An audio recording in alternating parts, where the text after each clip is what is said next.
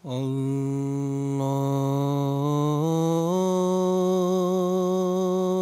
أكبر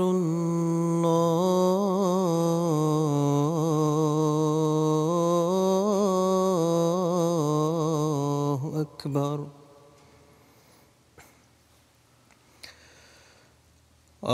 الله أكبر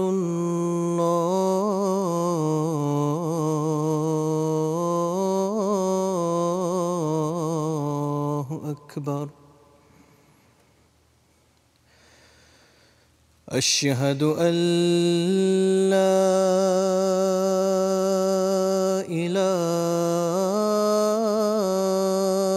إلا الله. أشهد أن لا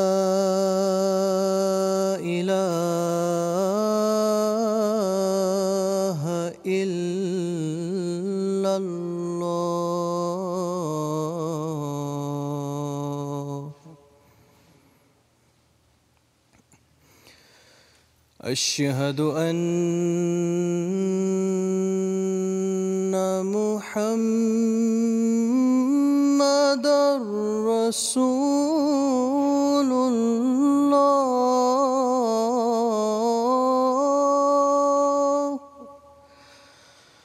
أشهد أن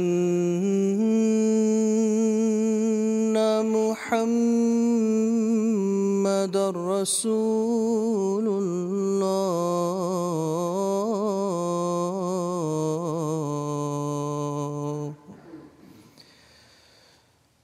حي على الصلاة.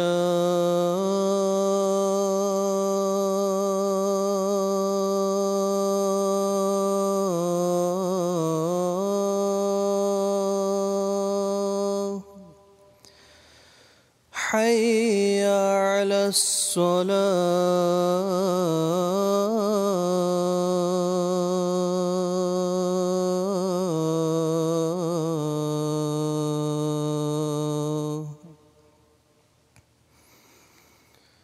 حي على الفلاح.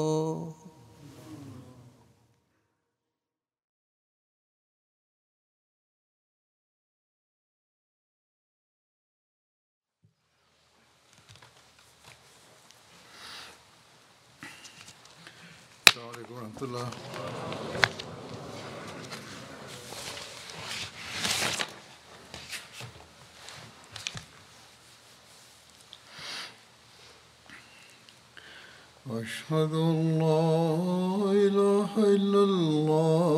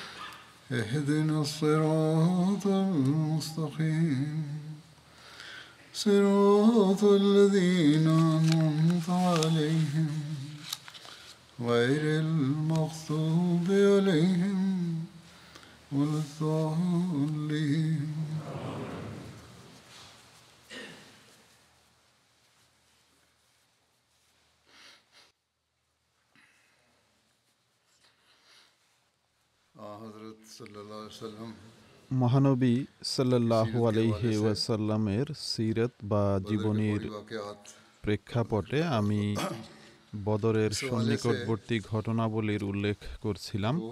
এই বরাতে দ্বিতীয় হিজরিসনের গুরুত্বপূর্ণ ঘটনাবলীর মাঝে একটি হল মদিনার কবরস্থান জান্নাতুল বাকির প্রতিষ্ঠা।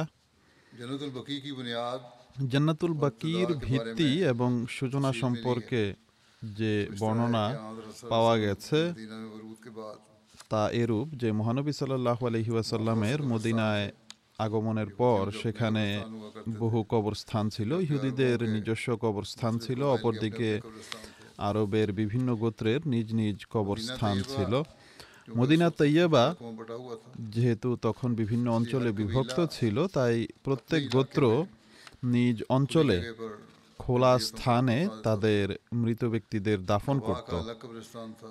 কাবা গোত্রের পৃথক কবরস্থান ছিল যা অধিক প্রসিদ্ধ ছিল, যদিও সেখানে ছোট ছোট আরও কিছু কবরস্থানও ছিল। বনু জাফর গোত্রের নিজস্ব কবরস্থান ছিল, বনু সালামা গোত্রের নিজেদের পৃথক কবরস্থান ছিল, অন্যান্য কবরস্থানের মাঝে বনু সায়েদা গোত্রের কবরস্থান ছিল, যার স্থলে পরবর্তীতে সুকুন নবী, অর্থাৎ মহানবী সাল্লাল্লাহু আলাইহি ইসলামের বাজার প্রতিষ্ঠিত হয়, যে স্থানে মসজিদে নববী নির্মিত হয়েছে, সেখানেও কিছু খেজুর গাছের মাঝে কতিপয় মুশরিকের কবর ছিল। এই সমস্ত কবরস্থানের মাঝে বাকিউল গরকদ সবচেয়ে পুরনো ও প্রসিদ্ধ কবরস্থান ছিল, আর এরপর যখন মহানবী সাল্লাহ আলহি ওয়াসাল্লাম এটিকে মুসলমানদের কবরস্থান হিসেবে নির্ধারণ করেন, তখন থেকে আজ পর্যন্ত এটির এক অনন্য ও বিশেষ মর্যাদা রয়েছে, যা সর্বদা থাকবে। হজরত উবায়দুল্লাহ বিন আবি রাফে হতে বর্ণিত হয়েছে যে মহানবী সাল্লাহ আলহি ওয়াসাল্লাম এমন কোনো স্থানের সন্ধানে ছিলেন, যেখানে কেবল মুসলমানদের কবর থাকবে আর এই উদ্দেশ্যে মহানবী সাল্লাহ আলিহি ওয়াসাল্লাম বিভিন্ন স্থান পরিদর্শনও করেন। অর্থাৎ সেসব স্থানে গিয়ে দেখেন। কিন্তু এই সম্মান বাকিউল গারকাদের ভাগ্যেই লেখা ছিল। মহানবী সাল্লাহ আলহি ওয়াসাল্লাম বলেন যে, আমি আদেশপ্রাপ্ত হয়েছি যেন আমি এই স্থানকে, অর্থাৎ বাকিউল গারকাদকে উক্ত উদ্দেশ্যে নির্ধারণ করি। এটিকে সেই যুগে বাকিউল খাব খাবাও বলা হতো। এতে অসংখ্য গরকদ, বৃক্ষ ও ঝোপঝাড় ছিল। মশা এবং অন্যান্য কীটপতঙ্গে জায়গাটি পূর্ণ ছিল। আর এই স্থানে নোংরার কারণে বা জংলার কারণে যখন মশা উঠত তখন মনে হতো যেন ধোয়ার মেঘ ছেয়ে গেছে। সেখানে সবার আগে যাকে দাফন করা হয়েছে তিনি ছিলেন হজরত উসমান বিন মাজুন মহানবী সাল্লাহ আলহি ওয়াসাল্লাম তার কবরের মাথার দিকে একটি পাথর চিহ্নস্বরূপ রেখে দেন এবং বলেন তিনি আমাদের অগ্রবর্তী।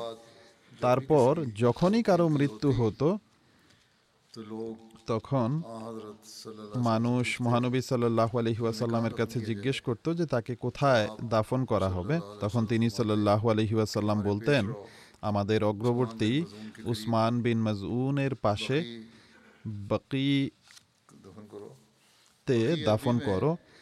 আরবিতে বাকি এমন স্থানকে বলা হয় যেখানে গাছপালার আধিক্য থাকে অর্থাৎ অনেক বেশি গাছপালা থাকে। যা হোক মদিনা তৈয়বায় এই স্থানটি বাকিউল গরকদ নামে পরিচিতি লাভ করে কেননা সেখানে গরকদ বৃক্ষের আধিক্য ছিল যেমনটি আমি উল্লেখ করেছি। এছাড়া সেখানে অন্যান্য মরু ঝোপঝাড়ও অনেক বেশি ছিল। এটিকে জান্নাতুল বাকিও বলা হয়। আরবিতে জান্নাত শব্দের একটি অর্থ বাগান বা স্বর্গ হয়ে থাকে তাই স্থানটি। অধিকাংশ অনারব দর্শনার্থীর মাঝে জান্নাতুল বাকি নামে পরিচিত। আব্দুল হামিদ কাদেরি সাহেব এই বর্ণনা লিখেছেন। এরপর তিনি বলেন যে আমাদের এই কথা ভুলে গেলে চলবে না। যে আরবরা সাধারণত তাদের সমাধিস্থল বা কবরস্থানগুলোকে জান্নাতি বলে থাকে। এর একটি নাম মাকাবিরুল বকিও বটে যা আরবদের মাঝে অধিক প্রসিদ্ধ। হজরত মির্জা বশির আহমদ সাহেব। এ সম্পর্কে সিরত খাতামান্নবীন পুস্তকে যা বর্ণনা করেছেন তা এরূপ। যে এবছরেরই অর্থাৎ দ্বিতীয় হিজরি সনের শেষ দিকে মহানবী সাল্লাহ আলহি ওয়াসাল্লাম নিজ সাহাবিদের জন্য মদিনা একটি কবরস্থানের প্রস্তাব করেন যেটিকে জান্নাতুল বকি বলা হয়। এরপর সাহাবিরা সাধারণত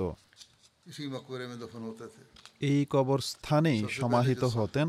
সর্বপ্রথম যিনি এই কবরস্থানে সমাহিত হয়েছিলেন তিনি ছিলেন হজরত উসমান বিন মাজউন।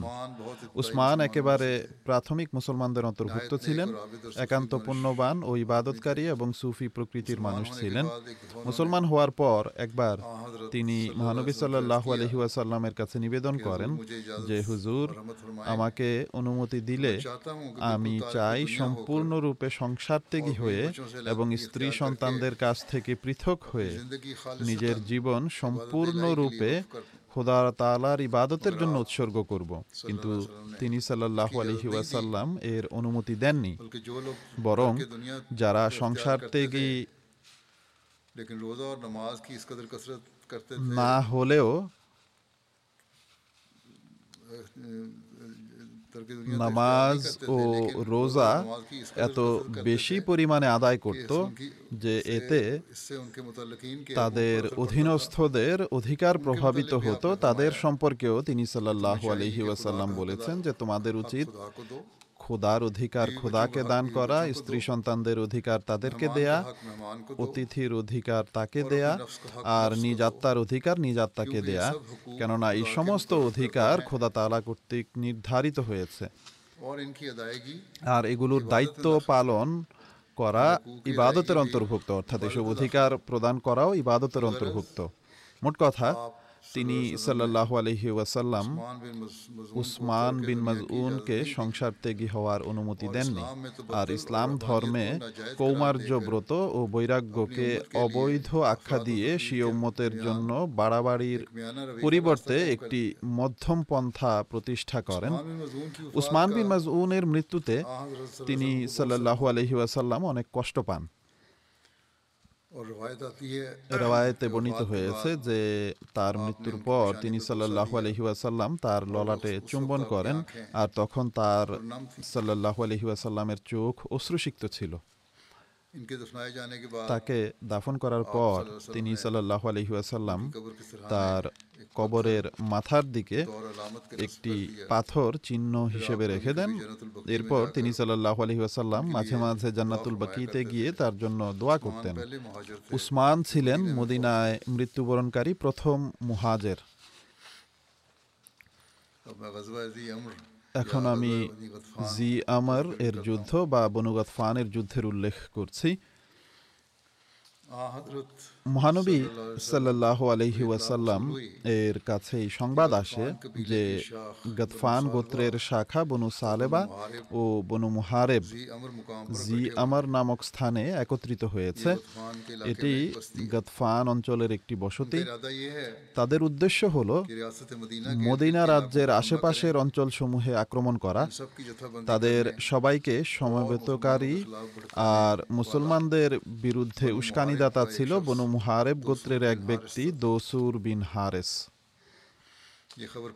এই সংবাদ পেতেই মহানবী সাল্লাহ আলহি ওয়াসাল্লাম মানুষকে প্রস্তুতির নির্দেশ দেন আর সাড়ে চারশত সদস্যের বাহিনী নিয়ে মদিনা থেকে যাত্রা করেন।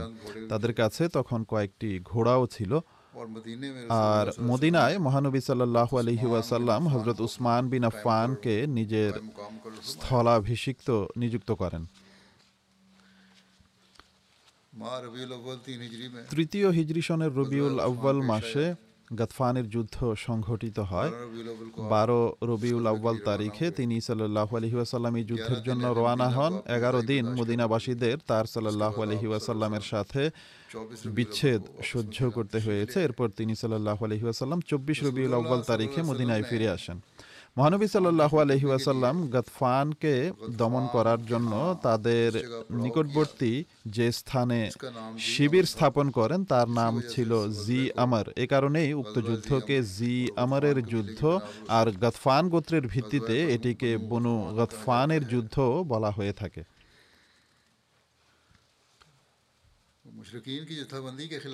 মুশরিকদের দল গঠনের বিরুদ্ধে মহানবী সাল্লাহ আলহি ওয়াসাল্লামের যাত্রা করার বিস্তারিত বর্ণনায় এভাবে লেখা আছে যে মদিনা থেকে যাত্রা করার পর সাহাবিরা জুলকাসা নামক স্থানে বনু সালেবার এক ব্যক্তিকে পায়। জুলকাসা রাবাজা যাওয়ার পথে মদিনা থেকে চব্বিশ মাইল দূরত্বে অবস্থিত। এই ব্যক্তির নাম ছিল জব্বার। সাহাবিরা তাকে বন্দি করেন আর তাকে জিজ্ঞেস করেন যে কোথায় যাচ্ছ? সে উত্তরে বলে মদিনা যেতে চাই। আর নিজ জীবিকার সন্ধানে সেখানে যাচ্ছি। তখন তাকে মহানবী সাল্লাহ আলহিউসাল্লামের কাছে নিয়ে আসা হয়। সেই মহানবী সাল্লাহ আলহিউসাল্লামকে স্বীয় জাতির অবস্থা সম্পর্কে অবগত করে।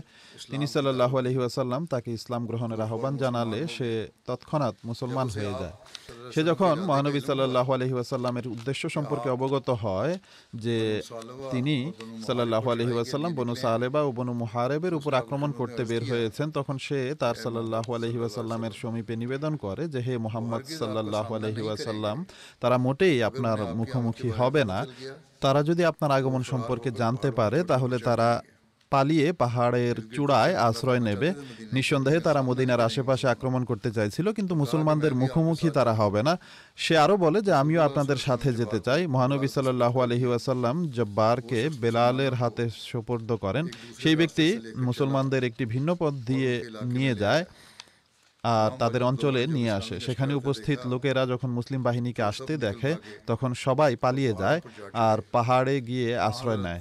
মহানবী সাল্লাহ আলহিউসাল্লাম অগ্রসর হয়ে জি আমর নামে জি আমর নামক ঝর্ণায় পড়ছেন সেখানে শিবির স্থাপন করেন। হঠাৎ সেখানে ভারী বর্ষণ আরম্ভ হয় আর মহানবী সাল্লাহ আলহি ওয়াসাল্লাম ও সাহাবিদের কাপড় ভিজে যায়। তিনি সাল্লাহ আলহি ওয়াসাল্লাম নিজের ভেজা কাপড় শুকানোর জন্য গাছের সাথে ঝুলিয়ে রাখেন আর স্বয়ং সেই গাছের নিচে শুয়ে পড়েন। অন্যান্য সাহাবিরা তখন নিজ নিজ কাজে ব্যস্ত ছিলেন। এখানে মহানবী সাল্লাহ আলহিউসাল্লামকে শহীদ করার অপবিত্র চেষ্টাও করা হয়েছিল। এ সম্পর্কে অর্থাৎ তরবারি দ্বারা আক্রমণকারী এক ব্যক্তির ঘটনা বর্ণিত হয়েছে।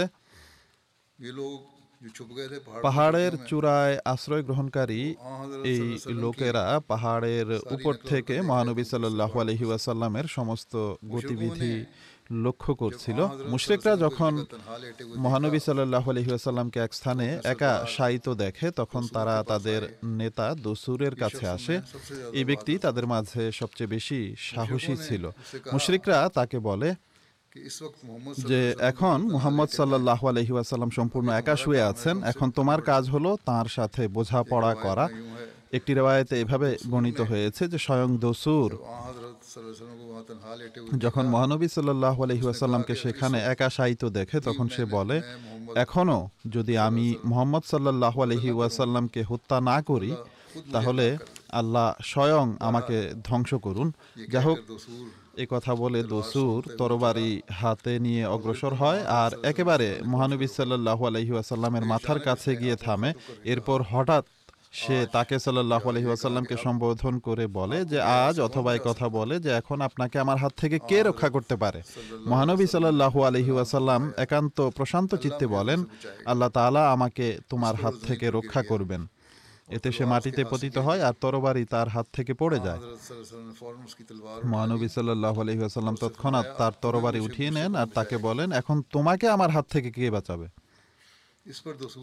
এতে দসুর বলে লা আহাদুন ওয়া আনা আশহাদু আল্লাহ ইলাহা ইল্লাল্লাহু ওয়া আন্না মুহাম্মাদান রাসূলুল্লাহ ওয়াল্লাহি লা উকাসসিরু আলাইকা জামআন আবাদা।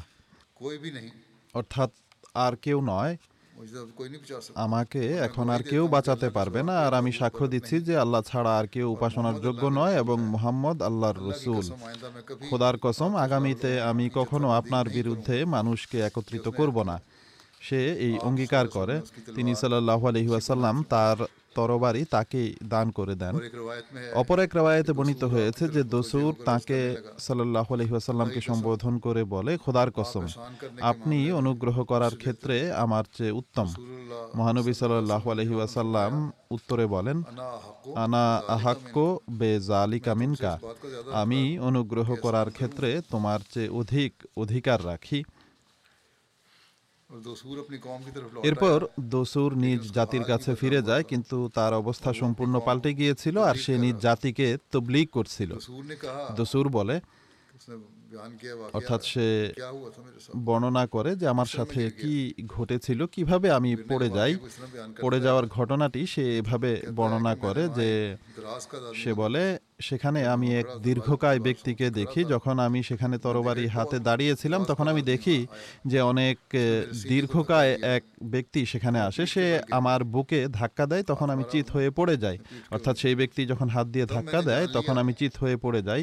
তখন আমি বুঝতে পারি যে সে কোনো মানুষ নয় এ তো কোনো ফেরেস্তা অতএব আমি তখনই স্বীকার করে নেই যে আল্লাহ ছাড়া কোনো উপাস্য নেই আর মোহাম্মদ সাল্লাহ আলহি আসাল্লাম আল্লাহর রসুল। সে বলে যে আল্লাহর কসম আমি তার সাল্লাহ আলহিহাসাল্লামের বিরুদ্ধে কখনো কোনো পদক্ষেপ নেব না। এরপর তিনি তার জাতির কাছে ইসলামের তবলিক করতে থাকেন। আল্লাহ তালা তার মাধ্যমে বহু মানুষকে হেদায়েত দান করেন। যাই হোক এরপর মহানবী সাল্লাহ আলহিহাসাল্লাম মদিনায় ফিরে আসেন আর কোথাও কোনো লড়াই হয়নি। এই যুদ্ধের জন্য তিনি সাল্লাহ আলহিহাসাল্লাম মোট এগারো দিন মদিনার বাহিরে ছিলেন। অপর এক মত অনুযায়ী পনেরো দিন মদিনার বাহিরে ছিলেন। আবু ওমর বলেন যে মহানবী সাল্লাহ আলহিউসাল্লাম নাজাদে সফর মাসের পুরোটাই অবস্থান করেন। যা হোক এগুলো হলো বিভিন্ন রেওয়ায়েত কিন্তু এটি মাত্র কয়েকদিনেরই সফর ছিল। কতিপয় আলেম মহানবী সাল্লাহ আলহি ওয়াসাল্লামের উপর তরবারি দ্বারা আক্রমণকারীর উপরোক্ত ঘটনা যা তার সাল্লাহ আলহি ওয়াসাল্লামের প্রাণ নাশের চেষ্টা ছিল, সেটিকে জাতুর রিকার যুদ্ধের ঘটনা আখ্যা দিয়েছেন আর এটিকে একটি ঘটনা হিসেবে গ্রহণ করেছেন। কিন্তু অধিকাংশ গবেষক বলেছেন যে এই উভয় ঘটনা দুটি পৃথক পৃথক যুদ্ধের ঘটনা। জাতুর রিকার যুদ্ধের সময় আক্রমণকারী ব্যক্তির নাম গৌরেসও বর্ণিত হয়েছে। আর তার সম্পর্কে এটিও বলা হয় যে সে ইসলাম গ্রহণ করেছিল। আবার এই মতও রয়েছে যে সে ইসলাম গ্রহণ করেনি। তথাপি সে মহানবী সাল্লাহ আলহিহাসাল্লামের সাথে এই অঙ্গীকার করেছিল যে আগামীতে কখনও তার সাল্লাহ আলহিহাসাল্লামের বিরুদ্ধে দাঁড়াবে না। বুখারির রেওয়ায়ত এটি।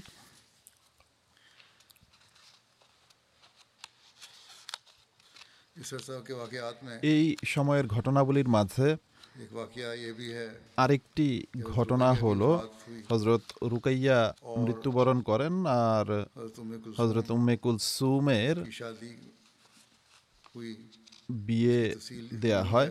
এর বিস্তারিত বর্ণনা যা হজরত আবদুল্লাহ বিন মুনকেফ বিন হারসা আনসারি বর্ণনা করেছেন তা হলো মহানবী সাল্লাহ আলহিউসাল্লাম যখন বদরের যুদ্ধের জন্য রওয়ানা হন তখন হজরত উসমানকে নিজ কন্যা হজরত রুকাইয়ার কাছে রেখে যান তিনি অসুস্থ ছিলেন।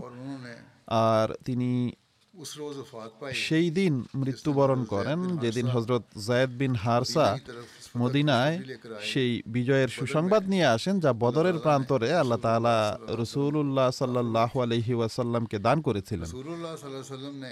মহানবী সাল্লাহ আলহি ওয়াসাল্লাম হজরত উসমানের জন্য বদরের যুদ্ধের গণিমতের সম্পদে অংশ নির্ধারণ করেন আর তার অংশ বদরের যুদ্ধে অংশগ্রহণকারীদের সমান ছিল। মহানবী সাল্লাহ আলহি ওয়াসাল্লাম হজরত রুকাইয়ার মৃত্যুর পর হজরত উসমান বিন আফানের সাথে নিজ কন্যা হজরত উম্মে কুলসুমের বিয়ে দেন হজরত আবু হুরাইরা রাজু হতে বর্ণিত হয়েছে যে মসজিদের দ্বারে হজরত উসমানের সাথে মহানবী সাল্লাহ আলহিউসাল্লামের সাক্ষাৎ হয়। তিনি বলেন যে উসমান ইনি হলেন জিব্রিল। তিনি আমাকে সংবাদ দিয়েছেন যে আল্লাহ তালা রুকাইয়ার ন্যায় মোহরানায় রুকাইয়া জিতনে হক মেহর আর তার সাথে তোমার সদাচরণের ভিত্তিতে উম্মে কুলসুমের বিয়ে তোমার সাথে দিয়েছেন। অর্থাৎ রুকাইয়ার জন্য যে মোহরানা ছিল, সেই মোহরানাতেই তোমার সাথে বিয়ে দিয়েছেন। অর্থাৎ আল্লাহ তালা বলেছেন যে দ্বিতীয় কন্যার বিয়েও যেন হজরত উসমানের সাথে দেয়া হয়। হজরত আয়েশা বর্ণনা করেন যে মহানবী সাল্লাহ আলহিহাসাল্লাম যখন উম্মে কুলসুমের বিয়ে হজরত উসমানের সাথে দেন, তখন তিনি হজরত উম্মে আয়মানকে বলেন আমার কন্যা উম্মে কুলসুমকে প্রস্তুত করে উসমানের ঘরে দিয়ে এসো আর তার সামনে ঢাক বাজাও। অতএব তিনি তাই করেন। মহানবী সাল্লাহ আলহি ওয়াসাল্লাম তিন দিন পর হজরত উম্মে কুলসুমের কাছে যান এবং বলেন হে আমার প্রিয় কন্যা তুমি তোমার স্বামীকে কেমন দেখলে? উম্মে কুলসুম নিবেদন করেন যে তিনি সর্বোত্তম স্বামী। হজরত উম্মে কুলসুম রাজিল্লাহ তালা আনহা হজরত উসমানের কাছে নয় হিজরি পর্যন্ত ছিলেন। এরপর তিনি অসুস্থ হয়ে মৃত্যুবরণ করেন। মহানবী সাল্লাহ আলহি ওয়াসাল্লাম তার জানাজার নামাজ পড়ান এবং তার কবরের পাশে গিয়ে বসেন। হজরত আনাস বর্ণনা করেন যে তিনি মহানবী সাল্লাহ আলহি ওয়াসাল্লামকে হজরত উম্মে কুলসুমের কবরের পাশে অশ্রুসিক্ত নয়নে বসে থাকতে দেখেছেন।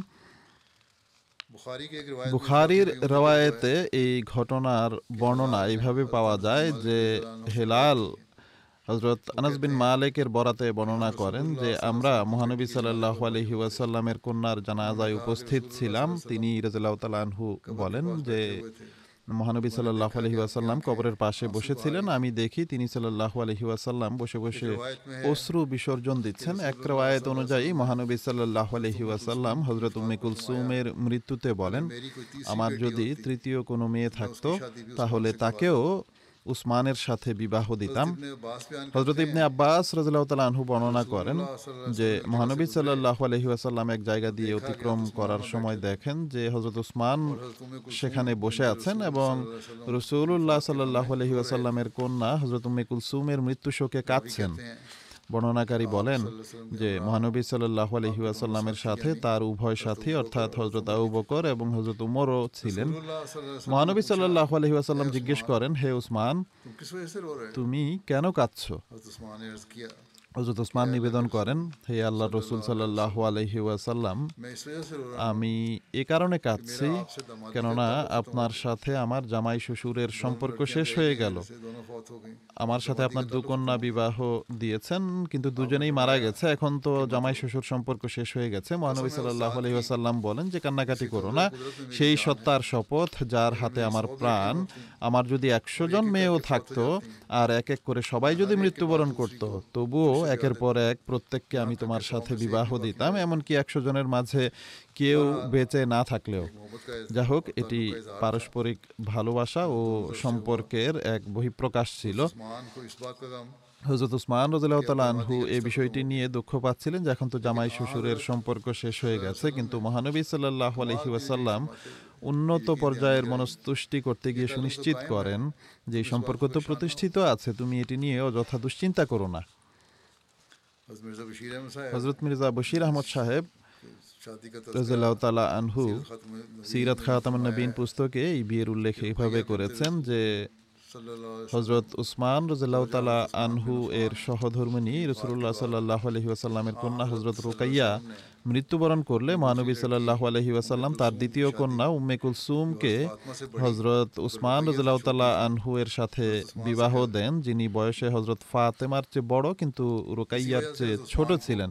এ কারণেই হজরত উসমানকে জুন্নুরাইন তথা দুই নূরওয়ালা বলা হয়।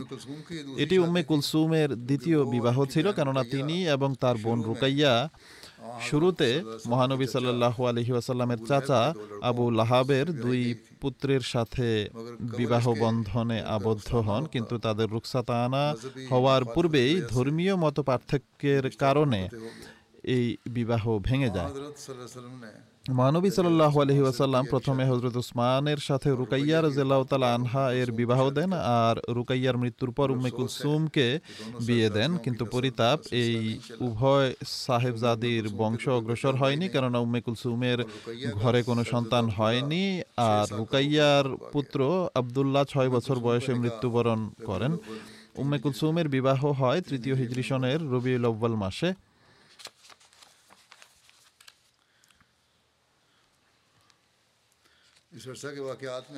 এ সময়ের ঘটনাবলীর মাঝে বহরানের যুদ্ধেরও উল্লেখ রয়েছে।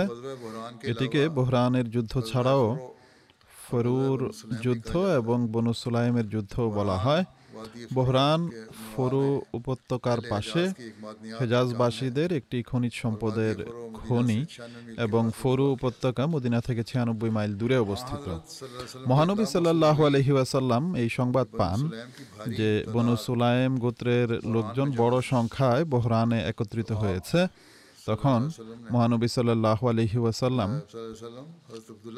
হজরত আবদুল্লাহ বিন উম্মে মাকতুমকে মদিনায় নিজ স্থলাভিষিক্ত নিযুক্ত করে, অন্য এক রেওয়ায়ত অনুযায়ী হজরত উমরকে নিজ স্থলাভিষিক্ত নিযুক্ত করে তিনশত সাহাবির সেনাদল নিয়ে বহরানের উদ্দেশ্যে যাত্রা করেন। যদিও তিনি সাল্লাহ আলহি আসাল্লাম তার যাত্রার উদ্দেশ্য প্রকাশ করেননি। ইসলামী সেনাদল যখন বহরান থেকে এক রাতের দূরত্বে গিয়ে উপনীত হয় তখন সেখানে তারা বনু সুলাইম গোত্রের এক ব্যক্তিকে পায়। সে মহানবী সাল্লাহ আলহি আসাল্লামকে বলে যে তারা বিভিন্ন দিকে ছড়িয়ে গেছে। তখন মহানবী সাল্লাহ আলহি আসাল্লাম সেই ব্যক্তিকে একজন সাহাবির হাতে তুলে দেন।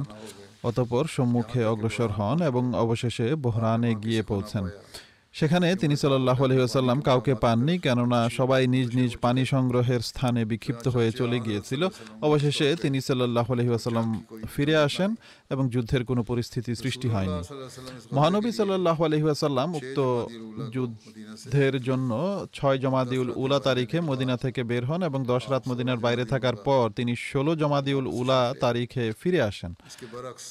এর বিপরীতে ইবনে ইসহাক বর্ণনা করেন যে মহানবী সাল্লাহ আলহিহাসাল্লাম কুরাইশের বণিক দলকে বাধাগ্রস্ত করতে যাচ্ছিলেন। এই অভিপ্রায়ে তিনি সাল্লাহ আলহিহাসাল্লাম বহরান গিয়ে উপনীত হন, যেটি হেজাজের ফোরো উপত্যকার একটি খনি। অতএব তিনি সাল্লাহ আলহিহাসাল্লাম সেখানে রবিউল আখের এবং জমাদিউল উলা এই দুই মাস অবস্থান করেন। এরপর তিনি সাল্লাহ আলহিহাসাল্লাম মদিনায় ফিরে আসেন।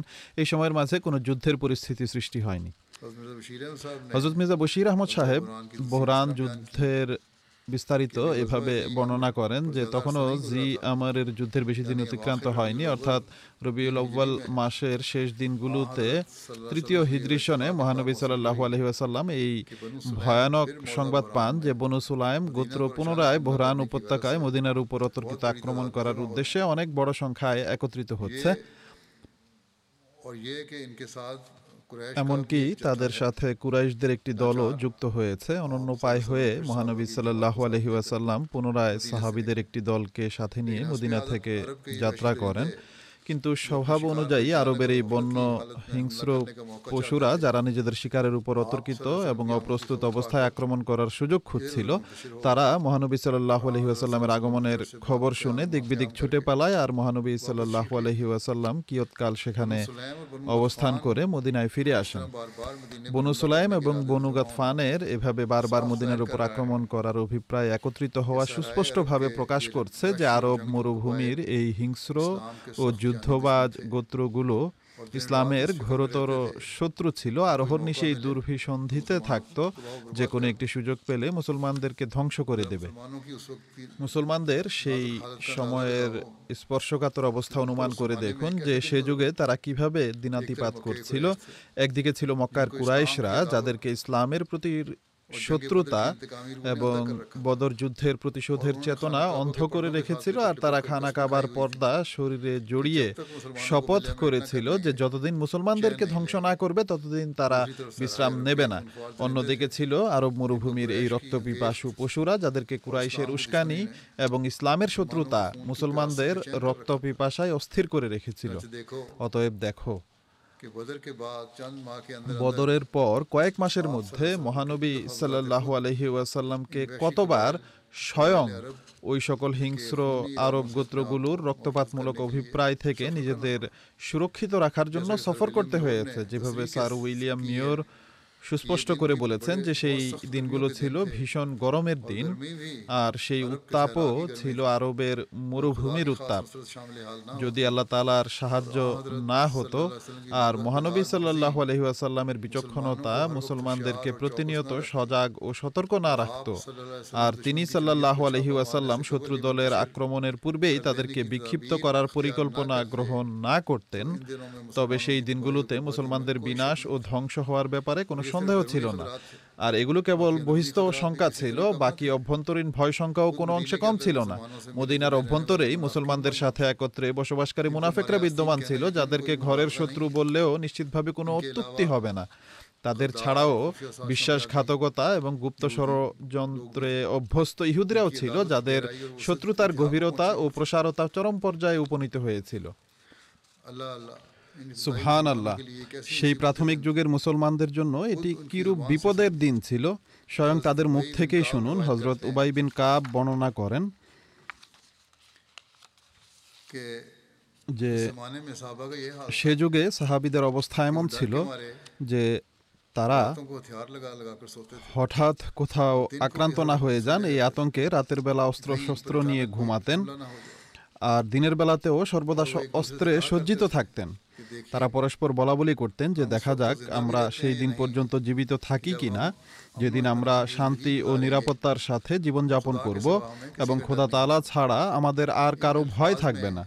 এই বাক্যাবলিতে কতটা বিপদ এবং অসহায়ত্বের বহিঃপ্রকাশ ঘটেছে এবং শান্তি ও নিরাপদ জীবন যাপনের কতটা ব্যাকুলতা লুকায়িত আছে প্রত্যেক ন্যায়নিষ্ঠ ব্যক্তি এর অনুমান করতে পারে। আর বর্তমানেও কতক স্থানে একই অবস্থা বিদ্যমান রয়েছে, বিশেষ করে ফিলিস্তিনিদের জন্য।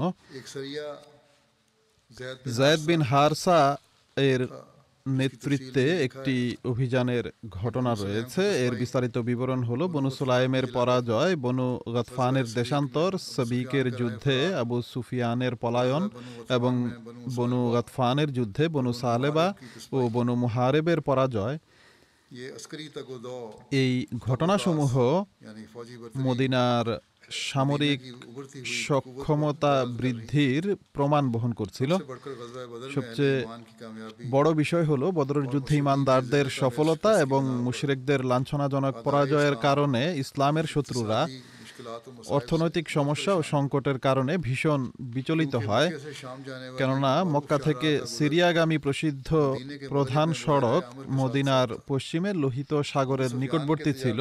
আবু সুফিয়ানের ব্যবসায়িক কাফেলাকে মুসলমানরা এই রাস্তাতেই পথ রোধ করার চেষ্টা করেছিল। মদিনার পার্শ্ববর্তী গোত্রগুলো মহানবী সাল্লাহ আলহি ওয়াসাল্লামের সাথে সন্ধি চুক্তি করেছিল। এ কারণে মক্কার মুশরিকরা এই রাস্তাকে ব্যবসায়িক উদ্দেশ্যে ব্যবহার করতে কোনোভাবেই প্রস্তুত ছিল না। মুসলমানদের পক্ষ থেকে মুশরেকদের বিরুদ্ধে অর্থনৈতিক অবরোধের কারণে তারা, অর্থাৎ মুশরেকরা, ভীষণ উদ্বিগ্ন হয় এবং সিরিয়ার প্রসিদ্ধ সড়ক ছেড়ে নতুন রাস্তার সন্ধানে রত থাকে। একদিন সফওয়ান বিন উমাইয়া মক্কার কাফেরদেরকে বলে যে মোহাম্মদ সাল্লাহ আলহি ওয়াসাল্লাম এবং তার সঙ্গী সাথীরা আমাদের বেঁচে থাকাই কঠিন করে দিয়েছে। আমাদের ব্যবসায়িক কেন্দ্রে যাওয়া বন্ধ করে দিয়েছে। এখন আমরা বুঝতে পারছি না যে আমাদের কি করা উচিত। তারা তো সমুদ্র সৈকত থেকে পশ্চাৎপদ হওয়ার নামও নিচ্ছে না। সৈকতের নিকটে বসবাসরত অধিকাংশ গোত্র তাদের সাথে সন্ধি চুক্তি ও সমঝোতা করে তাদের সাথে যোগ দিয়েছে। এখন আমরা যাবই বা কোথায় আর করবই বা কি? এখানে মক্কায় বসে থাকলে আমাদের মূলধনও খেয়ে শেষ করে ফেলব। যা কিছু আমাদের কাছে আছে সব কিছু খেয়ে শেষ করে ফেলব। এরপর আমাদের কাছে আর কিছুই অবশিষ্ট থাকবে না। যা অবলম্বন করে আমরা জীবনযাপন করতে পারি। এই মালপত্রই তো আমরা গ্রীষ্মকালে সিরিয়া এবং শীতকালে ইথিওপিয়ায় ব্যবসার উদ্দেশ্যে নিয়ে যেতাম। এখন কি হবে? সাফান বিন উমাইয়ার এই কথা শুনে সবাই উৎকণ্ঠিত হয়। আসওয়াদ বিন মুতালেব পরামর্শ দেয় যে সমুদ্র সৈকতের পথ ছেড়ে ইরাকের পথে সিরিয়া যাওয়া যেতে পারে। সাফওয়ান বলল এই রাস্তা সম্পর্কে আমার কোনো ধারণাই নেই।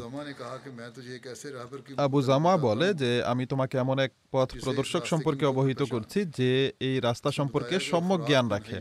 সে বলে সে হলো ফুরাত বিন হাইয়ান ইজলি।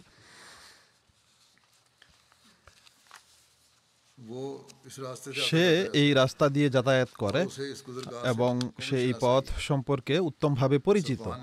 সফওয়ান আল্লাহর শপথ করে বলে যে খুবই ভালো হলো আমি তো এটাই চাচ্ছিলাম। ফুরাতকে ডাকা হয়। তার আসার পর সফওয়ান তাকে বলে আমি বাণিজ্য কাফেলা নিয়ে সিরিয়া যেতে চাই। মোহাম্মদ সাল্লাহ আলহি ওয়াসাল্লাম আমাদের বাণিজ্যের ব্যাপারে আমাদেরকে যন্ত্রণা দিচ্ছেন, কেননা আমাদের বাণিজ্যিক কাফেলা তাদের পাশ দিয়েই অতিক্রম করে। আমি ইরাকের পথ ধরে সিরিয়া যেতে চাই ফুরাত বলল, আমি তোমাকে ইরাকের এমন পথ দিয়ে নিয়ে যাব যে পথ সম্পর্কে মোহাম্মদ সাল্লাহ আলহি ওয়াসাল্লামের সঙ্গী সাথীরা কোনোভাবেই খবর পাবে না। এটি জল ও তৃণহীন এবং জনমানব শূন্য পথ। সফওয়ান বলে, আমিও এটি চাই। এই নির্জন মরুপথ আমাদের জন্য তেমন কোনো দুশ্চিন্তার কারণ হবে না, কেননা এখন শীতকাল। তাই পথে আমাদের পানির প্রয়োজন খুব কমই হবে, যা আমরা সইতে পারব। যাই হোক যাত্রার প্রস্তুতি আরম্ভ হয়ে যায়। এরপর সাফওয়ান বিন উমাইয়া সবাইকে কাফেলার প্রস্তুতির জন্য বলে দেয় জমানো মূলধন নিজের সাথে নেয় রূপার পাত্র রূপার ঝুড়ি এবং অন্যান্য উপকরণ দিয়েও সাথে নেয়। আবু জামাও সাফওয়ানকে তিনশত মিসকাল সোনা এবং রূপার ঝুড়ি দেয় যেন সে তার জন্য মালামাল ক্রয় করতে পারে। এক মিসকাল সোনা প্রায় সোয়া চার গ্রাম বা চার দশমিক তিন সাত গ্রামের সমান ওজন হয়। যা হোক, এগুলো যথেষ্ট পরিমাণে ছিল। এক রেওয়ায়তে এটিও বর্ণিত হয়েছে যে সফওয়ান বহু পরিমাণে মালপত্র নিয়ে যাত্রা করে যেগুলোর মাঝে রূপার ঝুড়ি এবং রূপার পাত্র ছিল আর সেগুলোর ওজন ত্রিশ হাজার দীর্হাম মূল্যের পুঁজির সমপরিমাণ ছিল। আবু সুফিয়ান বিন হারবো নিজের সাথে বিপুল পরিমাণ রূপা নিয়ে যাত্রা করে। অন্যান্য কুরাইশ সদস্যরাও নিজ নিজ ক্রয় বিক্রয়ের জন্য সোনা রূপা প্রভৃতি কাফেলায় অন্তর্ভুক্ত লোকদের হাতে তুলে দেয়। সফওয়ান এবং আবু সুফিয়ান ছাড়াও আরও কিছু লোক এই বাণিজ্য কাফেলার যাত্রা সঙ্গী হয় যেমন আবদুল্লাহ বিন উবাই রবিয়া হাওয়াইতে বিন আব্দুল উজ্জা প্রভৃতি। এভাবে ফুরাত বিন হাইয়ানের পথ প্রদর্শনে ইরাকের পথে সিরিয়ায় বাণিজ্যের জন্য কুরাইশের এই কাফেলা যাত্রা আরম্ভ করে। সিরিয়া কি তারিখ অভিযানের তারিখ এবং অন্যান্য নাম সম্পর্কে বর্ণিত হয়েছে যে এই অভিযান তৃতীয় হিজরি সনের জমাদিউল আখের মাসে সংঘটিত হয়েছিল। অভিযানের স্থানের প্রেক্ষিতে এই অভিযানকে কারাদা অভিযানও বলা হয়। কারাদা নাজাদের ঝর্ণাগুলোর মাঝে একটি ঝর্ণা। মক্কার কুরাইশরা পরম সাবধানতার সাথেই পথ অবলম্বন করে, যা পূর্বে আলোচনা করা হয়েছে। তাদের প্রচেষ্টা ছিল যে কোনোভাবেই যেন এর সংবাদ মদিনায় না পৌঁছে নতুবা এই পথ দিয়ে যাওয়া আমাদের জন্য অসম্ভব হয়ে যাবে। কিন্তু আল্লাহ তালার পরিকল্পনা ভিন্ন ছিল। মক্কাবাসীদের পক্ষ থেকে এই সংবাদ গোপন রইল না। অতএব নোয়াইম বিন মাসউদ আসজাই এই পরিকল্পনার কথা জানতে পারেন। সেই দিনগুলোতেই সে কোনো কাজে মদিনায় যায়।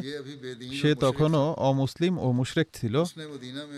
সে মদিনার বনু নজির গোত্রের সর্দার কেনানা বিন আবু হুকায়েক এর গৃহে অবস্থান করে। সে তাকে সুরাপান করায়।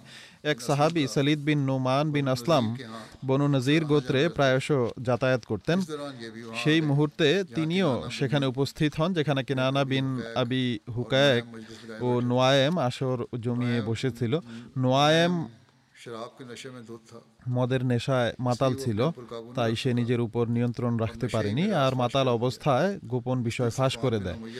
সে সফওয়ান বিন উমাইয়ার নেতৃত্বে ইরাকের পথ ধরে সিরিয়ার দিকে যাত্রাকারী বাণিজ্য কাফেলা সম্পর্কে সবকিছু বলে দেয়। সালিদ বিন নুমান শোনামাত্রই বাইরে আসেন এবং গিয়ে সবকিছুই মহানবী সাল্লাহ আলহি ওয়াসাল্লামের কর্ণগোচর করেন মহানবী সাল্লাহ আলহি ওয়াসাল্লাম এই সংবাদ পাওয়া মাত্রই তৎক্ষণাৎ প্রস্তুতি গ্রহণ আরম্ভ করেন এবং একশত আরোহীর সৈন্যদল প্রেরণ করেন।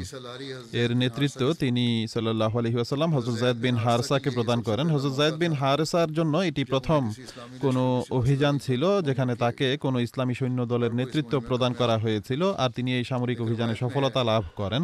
এক রবায়তে বর্ণিত হয়েছে যে মহানবী সাল্লাহ আলহিহাসাল্লাম হজরত জায়দ বিন হারসাকে একশত অশ্বারোহীর সাথে প্রেরণ করেন। তিনি তাদের, অর্থাৎ কাফেলার উদ্দেশ্যে যাত্রা করেন এবং কাফেলাকে ধরে ফেলেন। কাফেলার সর্দাররা জঙ্গলের দিকে পালিয়ে যায়। সাহাবিরা একজন কিংবা দুজনকে বন্দি করে এবং কাফেলার মালপত্র নিয়ে মহানবী সাল্লাহ আলহি আসাল্লামের কাছে ফিরে আসে। তিনি সাল্লাহ আলহি আসাল্লাম এগুলোকে পাঁচটি ভাগ করেন এবং এক পঞ্চমাংশ বিশ হাজার দিরহামের সমান হয়। অবশিষ্ট সম্পদ তিনি সাল্লাহ আলহিউসাল্লাম অভিযানকারীদের মাঝে বন্টন করে দেন।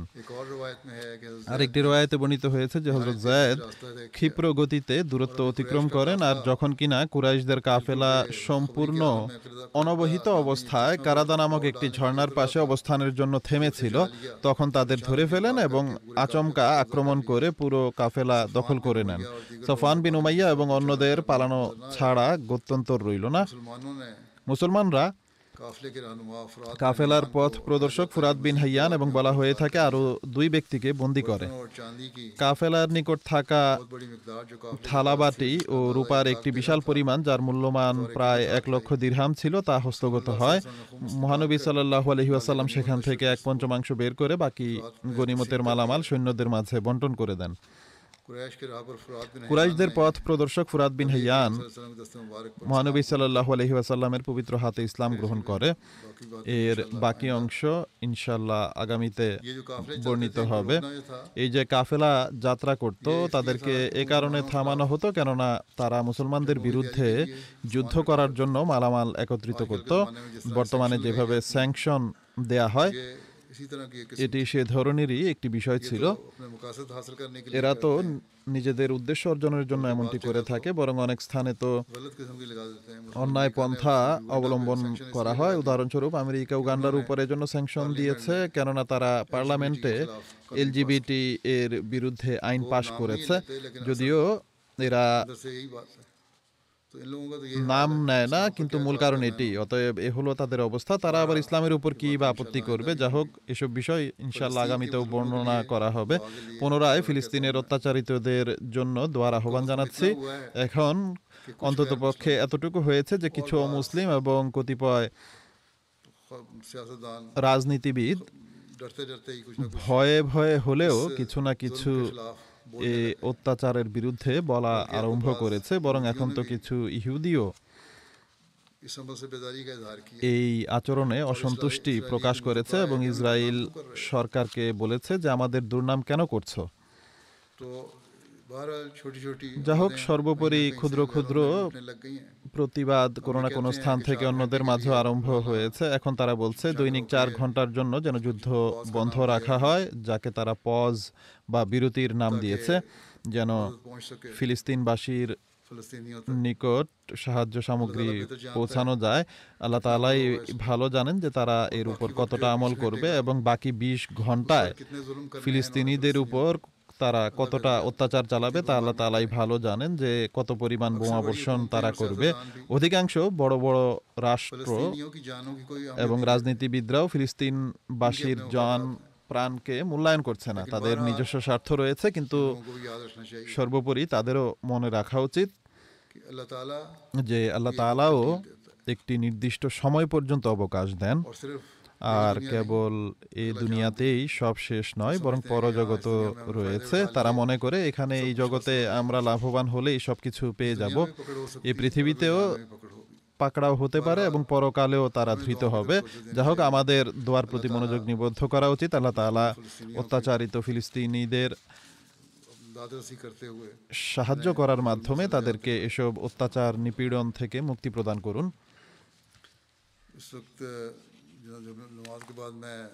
এ পর্যায়ে আমি নামাজের পর গায়েবানা জানাজার নামাজও পড়াবো প্রথম জানাজা বা একটি জানাজা হলো মনসুরা বাসমা সাহেবার যিনি হামিদুর রহমান খান সাহেবের স্ত্রী ছিলেন কিছুদিন পূর্বে তিনি মৃত্যুবরণ করেন। ইন্নালিল্লাহ তিনি নবাব আবদুল্লাহ খান সাহেব এবং হজরত সাহেবজাদি আমাতুল হাফিজ বেগম সাহেবের পৌত্রী ছিলেন।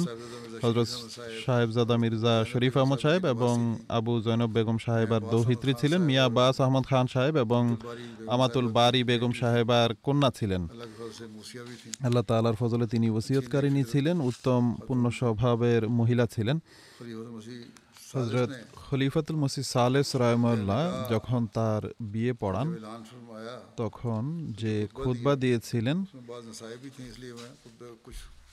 তার মধ্যে কিছু উপদেশ বাণীও ছিল, তাই আমি সেই খুদ্বার কিছু অংশ আপনাদের শুনিয়ে দিচ্ছি। তিনি রহমাল্লাহ বলেন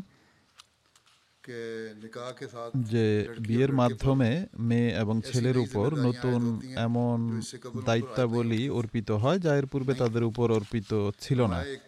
তিনি রহমাল্লাহ বলেন একটি হল স্বামী স্ত্রীর পারস্পরিক দায়িত্বাবলী অর্থাৎ স্ত্রীর প্রতি স্বামীর এবং স্বামীর প্রতি স্ত্রীর দায়িত্ব। আর দ্বিতীয়ত উভয়ে মিলে কিছু দায়িত্ব পালন করতে হয় যেগুলোর সম্পর্ক তাদের সন্তানদের সাথে হয়ে থাকে।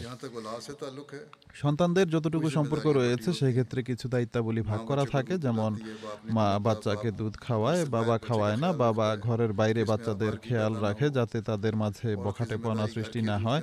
নারীদের দায়িত্ব বাড়ির চতুর সীমার সাথে সম্পৃক্ত। যা হোক, এরা উভয়ে যদি নিজ নিজ দায়িত্বাবলী পালন করে, তবে বর্তমানেও অনেক অনিষ্ট থেকে আমাদের সন্তানরা রক্ষা পেতে পারে। অতপর তিনি রায়মাল্লাহ বলেন যে, আমরা এই শুভক্ষণে যে আয়াতগুলো পাঠ করি, সেখানে আল্লাহ তালা এই ধরনের নতুন দায়িত্বাবলীর প্রতি দৃষ্টি আকর্ষণ করে বলেন। প্রথম আবশ্যকীয় বিষয় হলো ইয়া ইউহান নাসুত্তাকু রাব্বাকুম। এখানে আয়াতে ইত্তাকুল্লাহ শব্দ রয়েছে আর বহু প্রসঙ্গে তাকুয়ার উল্লেখ রয়েছে। কিন্তু এই আয়াতে যা বিয়ের সময় পাঠ করা হয় সেখানে প্রতিপালক প্রভুর তাকুয়া অবলম্বনের কথা বলা হয়েছে আর এই প্রতিপালক প্রভুর তাকুয়া কথার অর্থ হলো যেভাবে আল্লাহ তালা নিজ বান্দাদের প্রতিপালনকারী তদ্রুপ তোমাদের দুজনেরও প্রতিপালনকারী একইভাবে তোমাদের উপরও কিছু নতুন প্রতিপালনের দায়িত্ব অর্পিত হতে যাচ্ছে আর তোমরা তখনই তা পালন করতে পারবে যখন তোমরা সত্যিকার প্রতিপালক প্রভু আল্লাহর তাকুয়া অবলম্বন করবে। দ্বিতীয়ত এই সম্পর্ক অত্যন্ত স্পর্শকাতর হয়ে থাকে অসাবধানতাবশত অনেক ভুল ধারণা সৃষ্টি হতে পারে এবং সেগুলো থেকে রক্ষা পেতে আমাদেরকে নির্দেশ প্রদান করা হয়েছে যে কুলু কাউলান সদিদা অর্থাৎ কেবল সত্য বললেই এখানে কার্য সমাধা হবে না বরং এমন কথা যাতে কোনো প্রকার বক্রতা থাকবে না সোজা হবে সেই পথ যদি তোমরা অবলম্বন করো তবে তোমাদের মাঝে কোনো ভুল বোঝাবুঝি কোনো মনোমালিন্য সৃষ্টি হবে না। আর তৃতীয়ত অর্থাৎ তোমাদের বয়োজ্যেষ্ঠরা ভবিষ্যতের ভাবনা ভেবেই তোমাদের তরবিয়ত করেছেন। এবং তোমাদেরও নিজেদের ভবিষ্যতের চিন্তা করে আপন সন্তানদের তরবিয়ত করতে হবে। এই যে ভবিষ্যৎ শব্দটি, যার সম্পর্ক সেই তরবিয়তের সাথে রয়েছে, যা পিতামাতারা নিজ সন্তানদের করে থাকে, এটি প্রত্যেক প্রজন্মের পৃথক ভবিষ্যৎ হয়ে থাকে। এটি একই ধরনের ভবিষ্যৎ নয়, কেননা পৃথিবী এবং পৃথিবীর সমাজ পরিবর্তনশীল। তিনি বলেন যে বর্তমানে পৃথিবী পরিবর্তিত হয়ে কিছু থেকে ভিন্ন কিছু হয়ে গেছে। সেই মহান বৈপ্লবিক পরিবর্তন যার সুসংবাদ সর্বদা দেয়া হয়েছিল দিগন্তে তার লক্ষণ আমরা দেখতে পাচ্ছি, তাই বর্তমানে পিতার দায়িত্বাবলী ভিন্ন, সেই দায়িত্বের চেয়ে যা আমাদের দায়িত্ব ছিল। বরং অধিক সাবধানতার সাথে অধিক ব্যাপক দায়িত্বাবলীকে দৃষ্টিপটে রেখে নিজেদের সন্তানদের দায়িত্ব গ্রহণ করতে হবে, যাতে আহমদিয়াতের তরবিয়তের দায়িত্ব, অর্থাৎ সেই তরবিয়ত যার সম্পর্ক পুরো জগতের সাথে আগামী প্রজন্মের উপর যখন অর্পিত হবে তখন প্রত্যেক আগামী প্রজন্ম সেই দায়িত্ব গ্রহণে প্রস্তুত থাকে। তিনি বলেন, আল্লাহ তালা আমাদের এসব বিষয় বোঝার এবং এগুলোর উপর আমল করার সামর্থ্য দান করুন। অতপর তিনি রহমাল্লাহ বলেন, যে বিয়ের জন্য আমি দাঁড়িয়েছি তা এক স্নেহের কন্যার যে আমাদের ছোট ফুপা নওয়াব আবদুল্লাহ খান সাহেব এবং ফুপি আমাতুল হাফিজ বেগম সাহেবার পৌত্রী। তিনি বলেন হজরত মসিহে মাউদ আলাহিসাল্লামের চতুর্থ প্রজন্ম আরম্ভ হয়েছে। হজরত মির্জা শরীফ আহমদ সাহেবের দৌহিত্রী তিনি। আর অন্য দিক থেকে হজরত মসিহে মাউদ আল্লাহ সালাতামের সাথেও তার সম্পর্ক আছে তাই দায়িত্বাবলীও দ্বিগুণ আর দায়িত্বাবলী দ্বিগুণ হলে ভয়ও দ্বিগুণ। এ কারণে আমাদের জন্য সুসংবাদও দ্বিগুণ। অতপর তিনি খানদানের সন্তানদের এবং বড়দেরও বুঝিয়েছেন তাদের নিজেদের দায়িত্বাবলী বোঝা উচিত। কেননা দ্বিগুণ দায়িত্বাবলী যদি পালন না করা হয় তাহলে দ্বিগুণ শাস্তিও ভোগ করতে হবে। আল্লাহ তালা খানদানের বড়দেরও এবং সন্তানদেরও এই বিষয়টি বোঝার সামর্থ্য দান করুন। এরপর তিনি রহমাল্লাহ বলেন যে আমি যখন এমন কোনো বিয়ে পড়াই যেখানে ছেলে ও মেয়ের হজরত মসিহেমাউদ আল্লাহ সাল্লাতামের আত্মীয়তার সম্পর্ক থাকে তখন আমার মাঝে একটি চিন্তাও কাজ করে এবং দোয়ার প্রতি অনুরাগ সৃষ্টি হয় যেন আল্লাহ তালা তাদেরকে সেই মানকে চেনার সৌভাগ্য দান করেন। তারা সেবক হিসেবে অন্যদের চেয়ে ভিন্ন এবং তাদের আরও বড় সেবক হয়ে পৃথিবীতে নিজেদের জীবন অতিবাহিত করা উচিত। যাই হোক এগুলো উপদেশ বাণী ছিল তাই আমিও বর্ণনা করে দিলাম। তার অর্থাৎ প্রিয় মনসুরা বাসমা সাহেবার ব্যক্তি জীবন সম্পর্কে তার মেয়ে রাবিয়া লিখেছেন যে আমাদেরকে বাল্যকালেই আল্লাহ তালার সাথে পরিচয় করিয়েছেন নিজের ভাগ্যের জন্য দোয়ার প্রতি জোর দিতেন। প্রায়ই বলতেন দোয়া করো যাতে আল্লাহ তালা তোমাদের ভালো মানুষদের সাথে সম্পর্ক সৃষ্টি করেন। আর এই দোয়ার অর্থ আমরা বড় হওয়ার পর বুঝতে পেরেছি ছোট থাকতে সেভাবে বুঝতাম না। তিনি বলেন যে আমার মা মানুষকে অনেক ভালোবাসতেন নিজের সত্তার কুরবানি দিয়ে হলেও মানুষের খেয়াল রাখতেন আর এটি বাস্তবতা।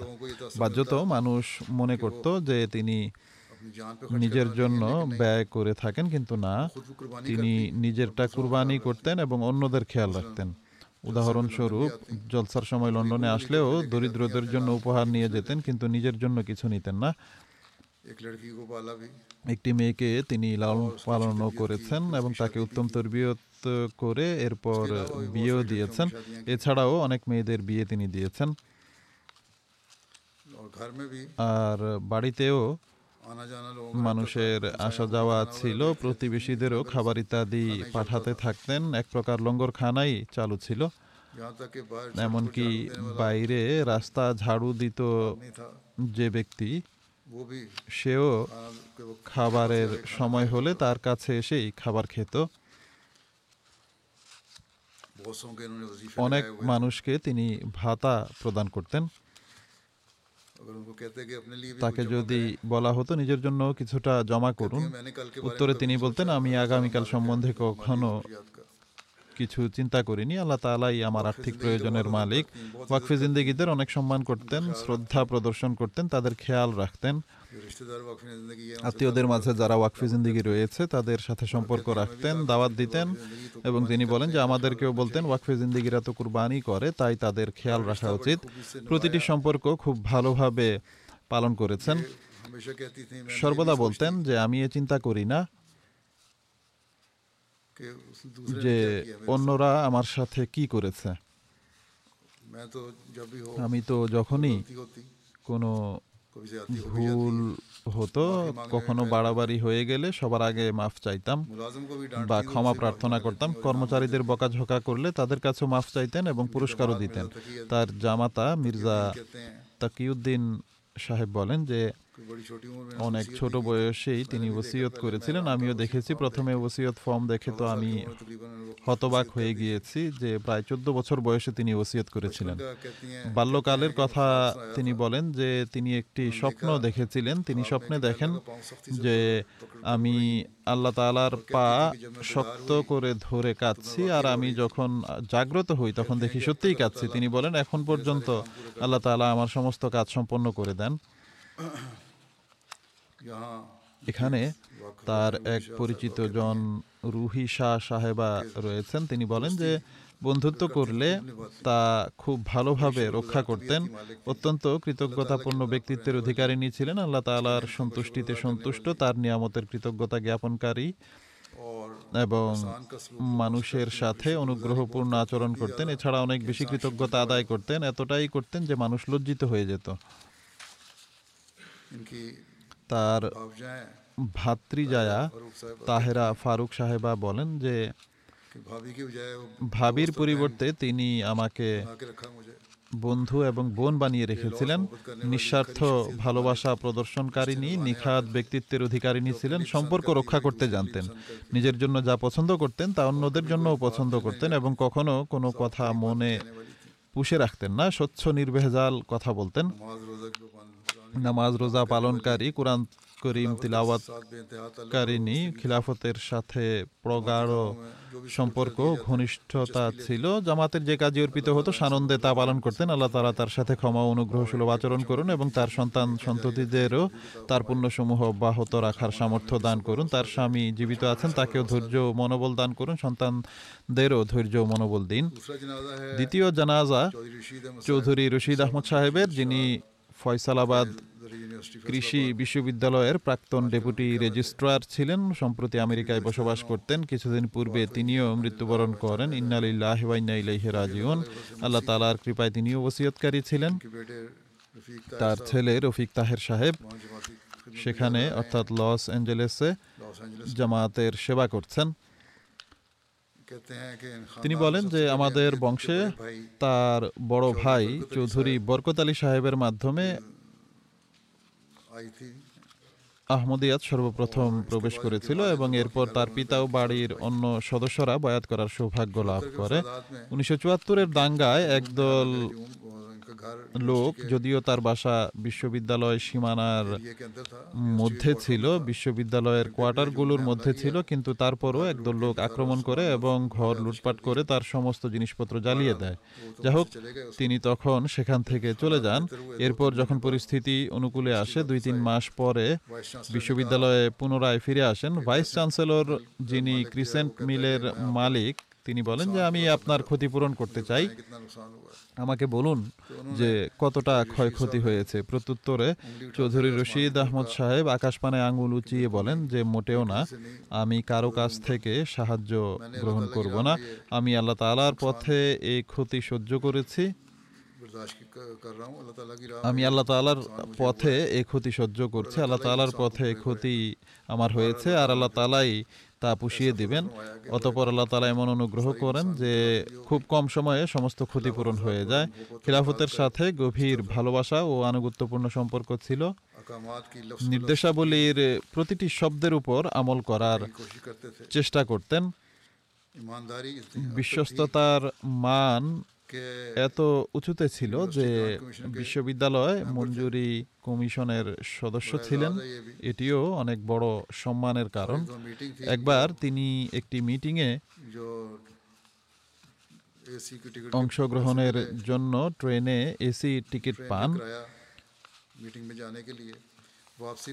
ফেরত যাওয়ার সময় তার কিছু আত্মীয় স্বজন বলে যে আমরাও যাব। ফলে তিনি তার টিকিট পাল্টে দ্বিতীয় শ্রেণীতে আত্মীয় স্বজনের সাথে যান এবং বাকি টাকা সরকারকে ফেরত দিয়ে দেন। একবার তিনি বিশ্ববিদ্যালয় মঞ্জুরি কমিশনের চেয়ারম্যানের অফিসে যান।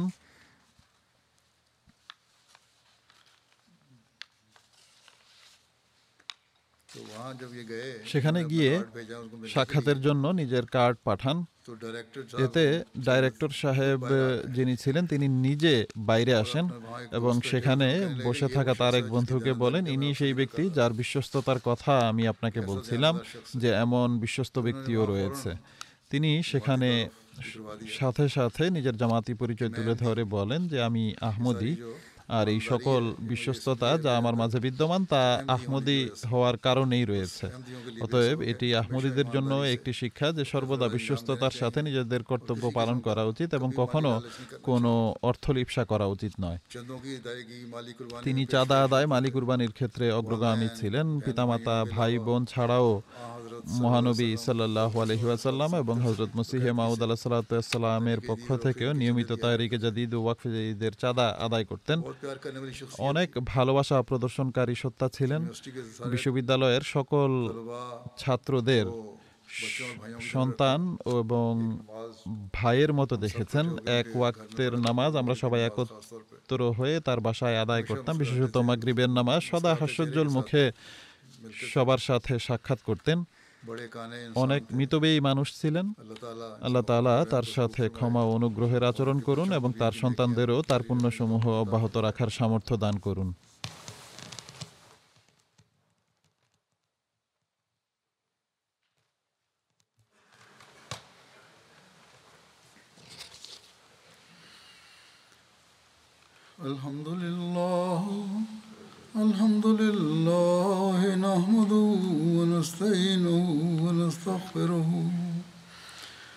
ونؤمن به ونتوكل عليه ونعوذ بالله من شرور أنفسنا ومن سيئات أعمالنا من يهده الله فلا مضل له ومن يضلل فلا هادي له ونشهد أن لا إله إلا الله.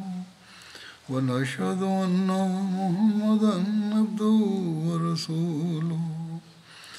عباد الله رحمكم الله. إن الله يأمر بالعدل والإحسان وإيتاء ذي القربى. وينهى عن الفحشاء والمنكر والبغي يعظكم لعلكم تذكرون.